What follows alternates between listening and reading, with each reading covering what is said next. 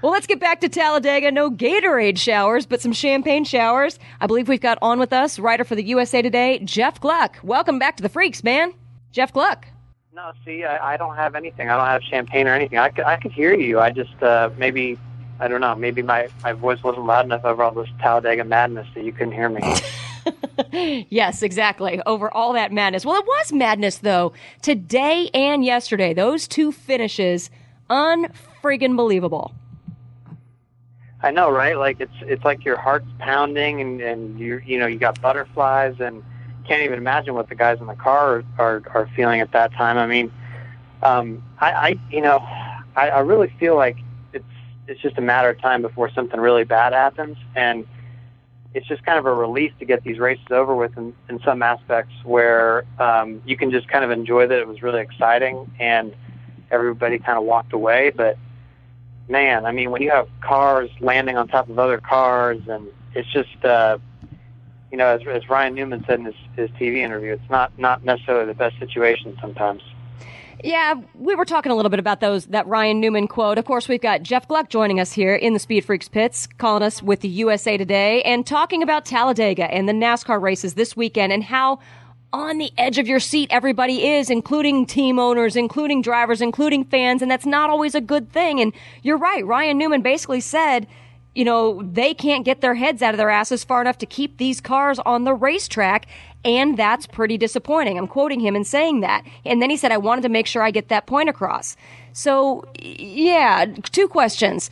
Ryan Newman is voicing something that's been out there for years and nobody has really addressed it. The the scaredness, I guess, of Talladega and the bad things that could happen. And then number two, is Ryan Newman going to be fined?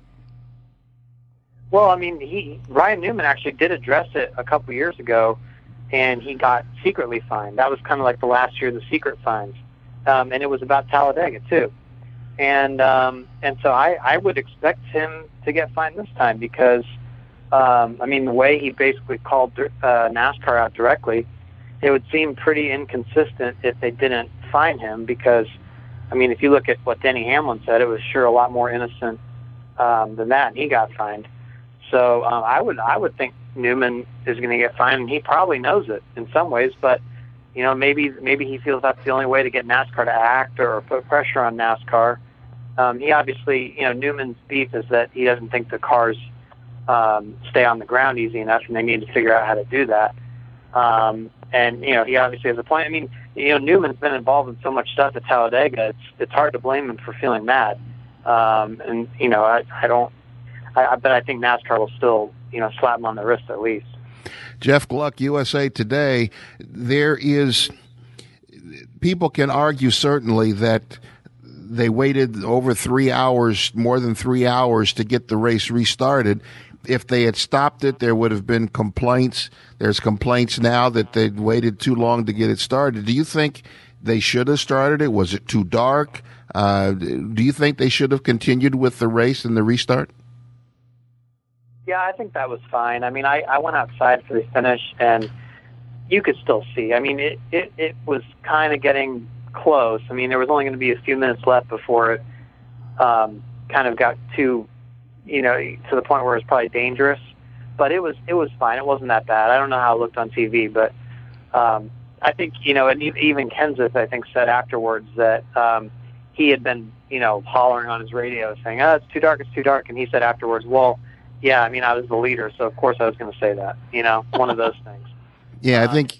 but, I, yeah, go ahead. No, I think anybody who was leading, one or finished the race was probably, yeah, it was fine. Anybody caught up in the crashes and has got a half million dollar piece of wreckage, they're probably pretty miffed right now that they started the race and they probably think that they should have been stopped.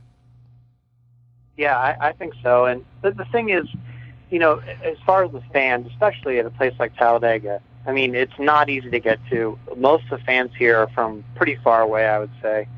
I mean, I doubt there's that many, you know, within a six-hour radius. There's probably a lot of people coming from out of town, and you know, to only give them half a race when you could potentially drive the track and try to give them a finish, um, just to say, hey, it's too much rain, we're just not going to put that effort in. I mean, that's just not fair to the fans that, that showed up. So I'm personally glad they did it. I think they deserve credit for doing it.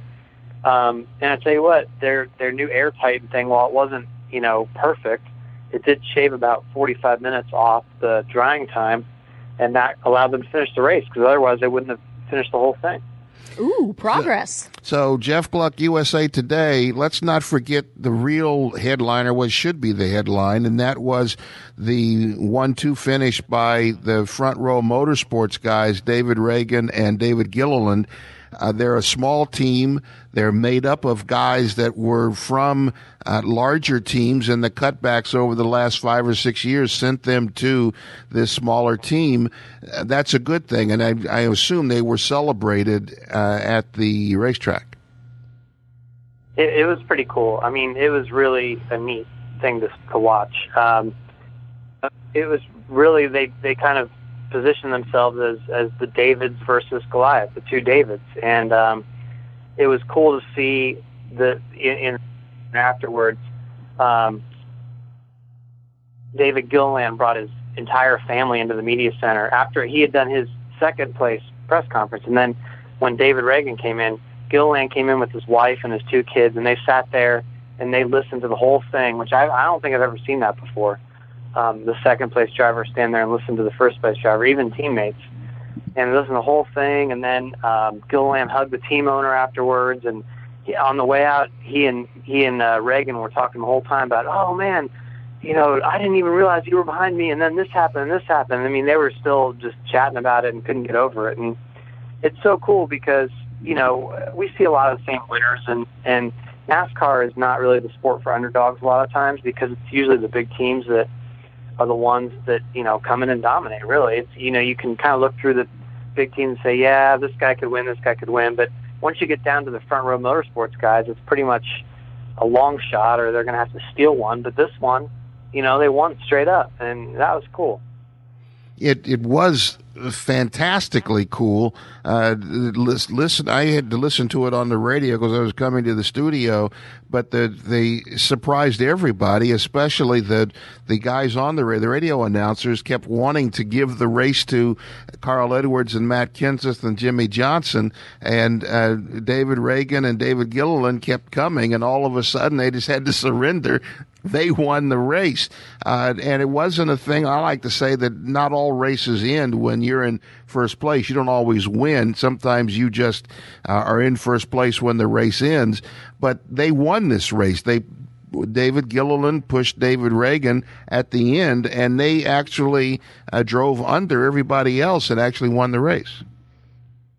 Yeah, and, and the crazy thing is too, um, you know, Kenseth was saying he didn't realize they were coming until almost the last minute, and he had a choice, and that was he could have either pulled in front of them and blocked them, um, or and and if he did that, he would have risked a huge wreck. He would he thought he they might have hit him so hard with the momentum they had that he would have gone spinning, but if it had worked out, you know, he could potentially have been pushed ahead of them. Um, or, you know, he could have just let them go like he did and just say, look, I'm, I just got to bite the bullet here and um, realize that this is not the right move. And, and so that's what he did. And um, so it could have been real disaster um, for them had Kenseth done something unwise. And, and maybe that's the kind of thing that a rookie driver or a guy that hadn't won as much would do, you know, just some crazy aggressive move. But Kenseth was smart enough to not put himself and um, those guys in that situation. So, um, yeah, and that and that's kind of what led to the win. Jeff Gluck, before we let you go, what's going on with this restart controversy? Brad Keselowski feeling that he was lined up incorrectly and that might have led to the advantage that David Ragan had on going on to take the win. What's what's the latest with that?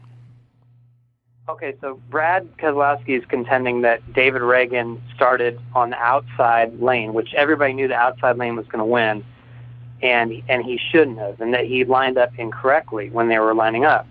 Well, um, NASCAR and David Ragan say that Brad is the one that was incorrect, and that David Ragan lined up in the in the right spot, and that Brad was the one. Brad was lining up on the inside and, and was, you know, kind of petitioning NASCAR to get him to line up on the outside and trying to convince them and you know maybe he doesn't know all the facts, and and you know because they're trying to sort out the restart order. Because it seems like on Twitter that he really believes his case, obviously, but um, at least according to NASCAR and uh, David Ragan's version, um, Brad's in the wrong here, and, and David Ragan went so far as to say that Brad was trying to pull one over on everybody.